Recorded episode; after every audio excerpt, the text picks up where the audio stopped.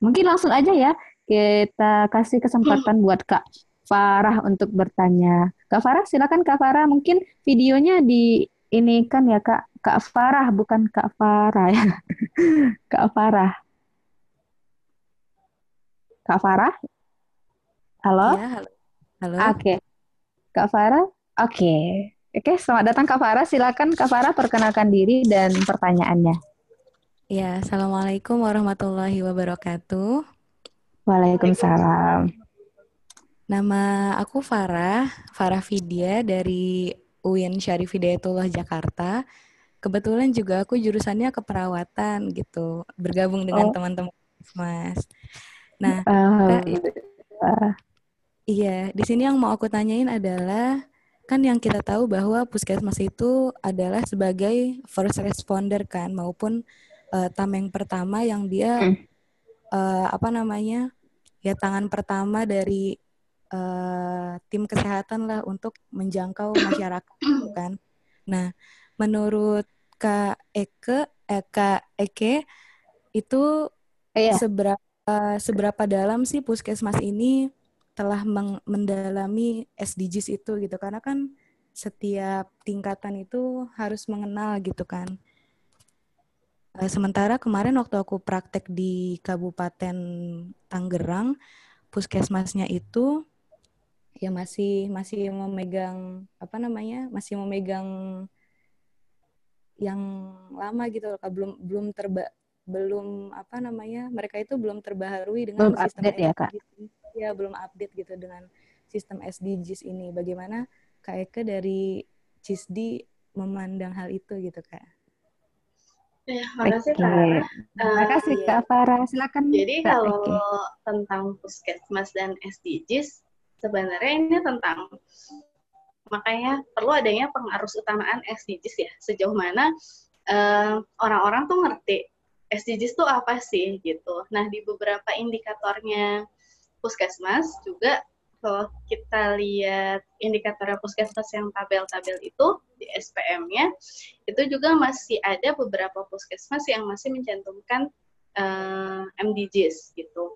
Nah, eh, cuma kalau misalkan dilihat dari sejauh mana keterlibatan puskesmasnya, eh, tentunya sebagai gatekeeper di masyarakat, puskesmas jadi eh, istilahnya kalau di masyarakat ya memang eh, UKM-nya, usaha kesehatan masyarakat itu memang harus berpartisipasi aktif dalam SDGs. Walaupun secara letter luck mereka nggak tahu SDGs, tapi itu udah ada di SPM-nya. Misalkan kayak eh, SPM itu standar pelayanan minimal ya, jadi kayak memang seminimal-minimalnya puskesmas tuh ngelakuin itu gitu. Dan masing-masing puskesmas beda. Tapi misalkan kalau kita ngelihat di UKM-nya tentang pencapaian eh, pencapaian gizi deh, misalkan untuk stunting PJ gizi di puskesmas itu pasti ngurusin, ngurusin apanya? Ngurusin data-datanya. Terus juga ngurusin gimana caranya supaya posyandu itu eh, bisa bekerja maksimal untuk mendeteksi gangguan pertumbuhan pada anak misalkan. Nah, itu walaupun mereka secara letter lock nggak ngerti tuh SDGs itu apa, 17 goalnya itu apa, zero hunger itu apa, tapi sebenarnya mereka bekerja untuk SDGs gitu. Em, mungkin ya itu isunya belum sampai ke masyarakat dan juga memang ini hal yang baru. Eh, ini hal yang baru dan juga kan namanya makanya dibuat tujuan pembangunan berkelanjutan ya. Misalnya kayak ini bule-bule banget sih SDGs gitu. Apa sih SDGs? Ya itu tujuan pembangunan berkelanjutan. Dan kalau misalkan orang-orang nggak tahu SDGs tuh ada berapa ya? 17. Oh, yang eh, goal pertama apa ya gitu. Tapi ternyata misalkan goal pertamanya udah dimasukin ke RPJMN. Misalkan kayak em, angka yang goal yang kedua zero hunger itu udah masuk ke RPJMN. Nanti dari RPJMN otomatis tuh di RPJMN kesehatan otomatis tuh diturunin ke layanan-layanan kesehatan. Nah mungkin kalau dari segi si produknya sendiri SDGs memang belum banyak yang tahu, tapi di lapangan itu udah dilakuin kok implementasinya. Misalkan apalagi kalau sekarang untuk kasus stunting misalkan itu udah banyak banget lintas sektor yang terlibat. Dan juga memang udah ada uh, banyak banget informasi terkait itu untuk puskesmas gitu. Jadinya mereka mau bergerak. Nah uh, terus misalkan tentang uh, HIV AIDS gitu tentang uh, tuberkulosis. Walaupun mereka misalkan PJ HIV-nya tuh nggak ngerti oh ternyata HIV itu bagian dari uh, eh, SDGs ya gitu. Tapi mereka tetap melakukan kerja-kerja HIV, penjangkauan, terus misalkan uh, klinik metadon dan lain-lain. Jadi ya hmm, orang-orang di puskesmas itu menurut aku pahlawan. Jadi ya mereka walaupun di keterbatasan, tapi mereka uh, masih mau untuk bekerja dan juga ya mereka nggak tahu bahwa gambar besarnya itu pekerjaan yang mereka lakuin itu diomongin di dunia di SDGs tapi mereka orang di puskesmas ngelihat itu hal yang kecil. Ala gue cuma ke posyandu doang. Gue cuma ngecek bidan desa doang itu hal yang kecil. Padahal mereka itu jadi orang-orang pion-pionnya yang melaksanakan SDGs di lapangan. Gitu. oke. Oke Kak Farah gimana Kak Farah dengan apa yang disampaikan oleh Kak Ekenja tadi Kak Farah. Halo. Ya, Kak. Gimana, Kak? Iya, aku setuju banget sih sama Kak Eki. Bener, apa namanya, bener orang-orang di puskesmas itu bener-bener pahlawan, pionir-pionir kita yang bekerja sangat ekstra, terutama di daerah-daerah ya. Ya, makasih Kak Eki atas penjelasannya. Oke, sama-sama Kak Farah. Oke, Kak Eke, mungkin ada lagi pertanyaan. Kalau tidak, mungkin kita cukupkan dulu sampai di sini uh, diskusi kita pada malam hari ini. Oh, baru join. Aduh jago preventif ngebahas tentang kesmas tapi pakai apa Oke, teman-teman yang baru gabung mohon suaranya di mute dulu ya.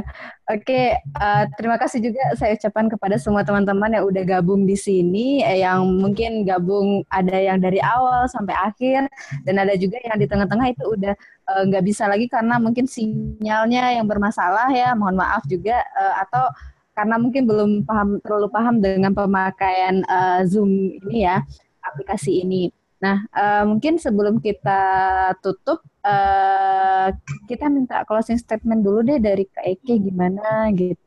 Oke, silakan Kak Eke.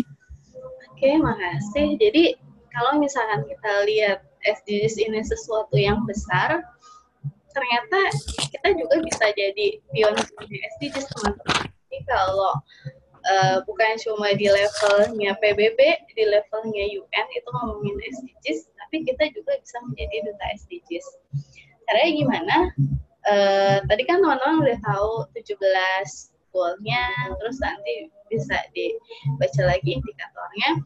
Nah, uh, misalnya sesimpel bahwa teman-teman mulai dari lingkungannya sendiri gitu. Jadi kayak uh, misalkan teman-teman punya uh, keluarga yang sedang mengandung atau uh, teman-teman bakal teman-teman punya kakak atau ibu yang mengandung nah uh, bisa mungkin diedukasi misalkan diedukasi tentang uh, pemberian FE tablet tambah darah terus ayo bu.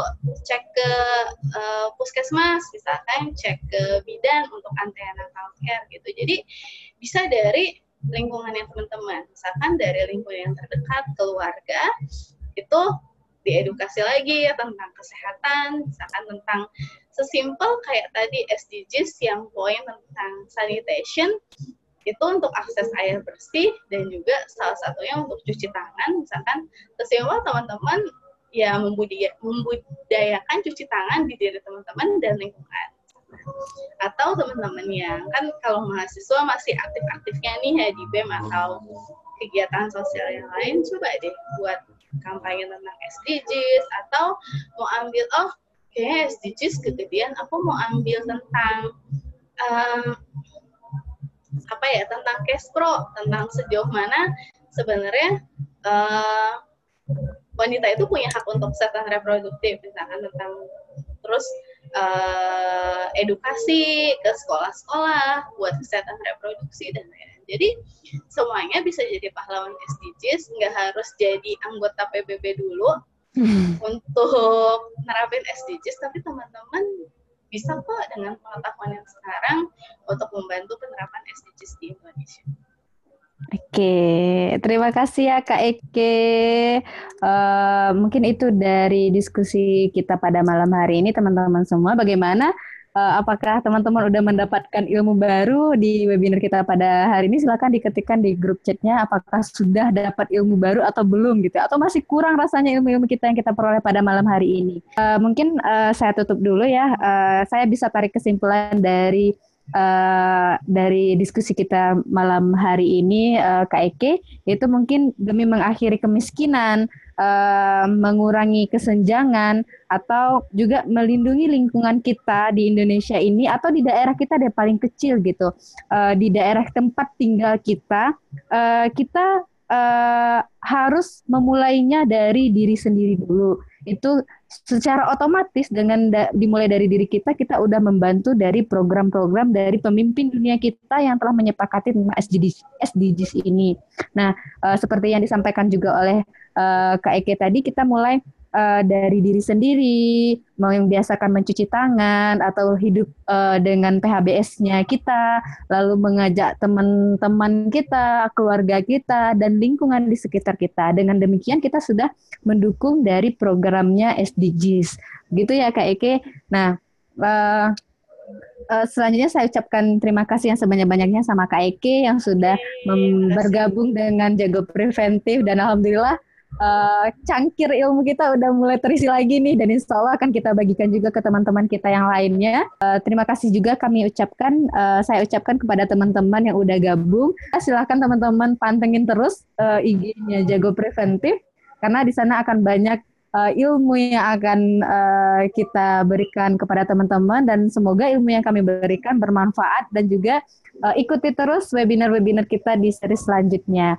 Uh, saya sebagai moderator uh, mengucapkan uh, maaf kalau jika dalam diskusi kita ada terletak kesalahan. Uh, terima kasih kepada teman-teman semua, Mbak Eke. Kita akhiri webinar kita pada malam hari ini dengan membacakan Alhamdulillahirobbilalamin. Uh, saya saya tutup ya. Assalamualaikum warahmatullahi wabarakatuh. Assalamualaikum Mbak Eke. Terima kasih. Ya. 呃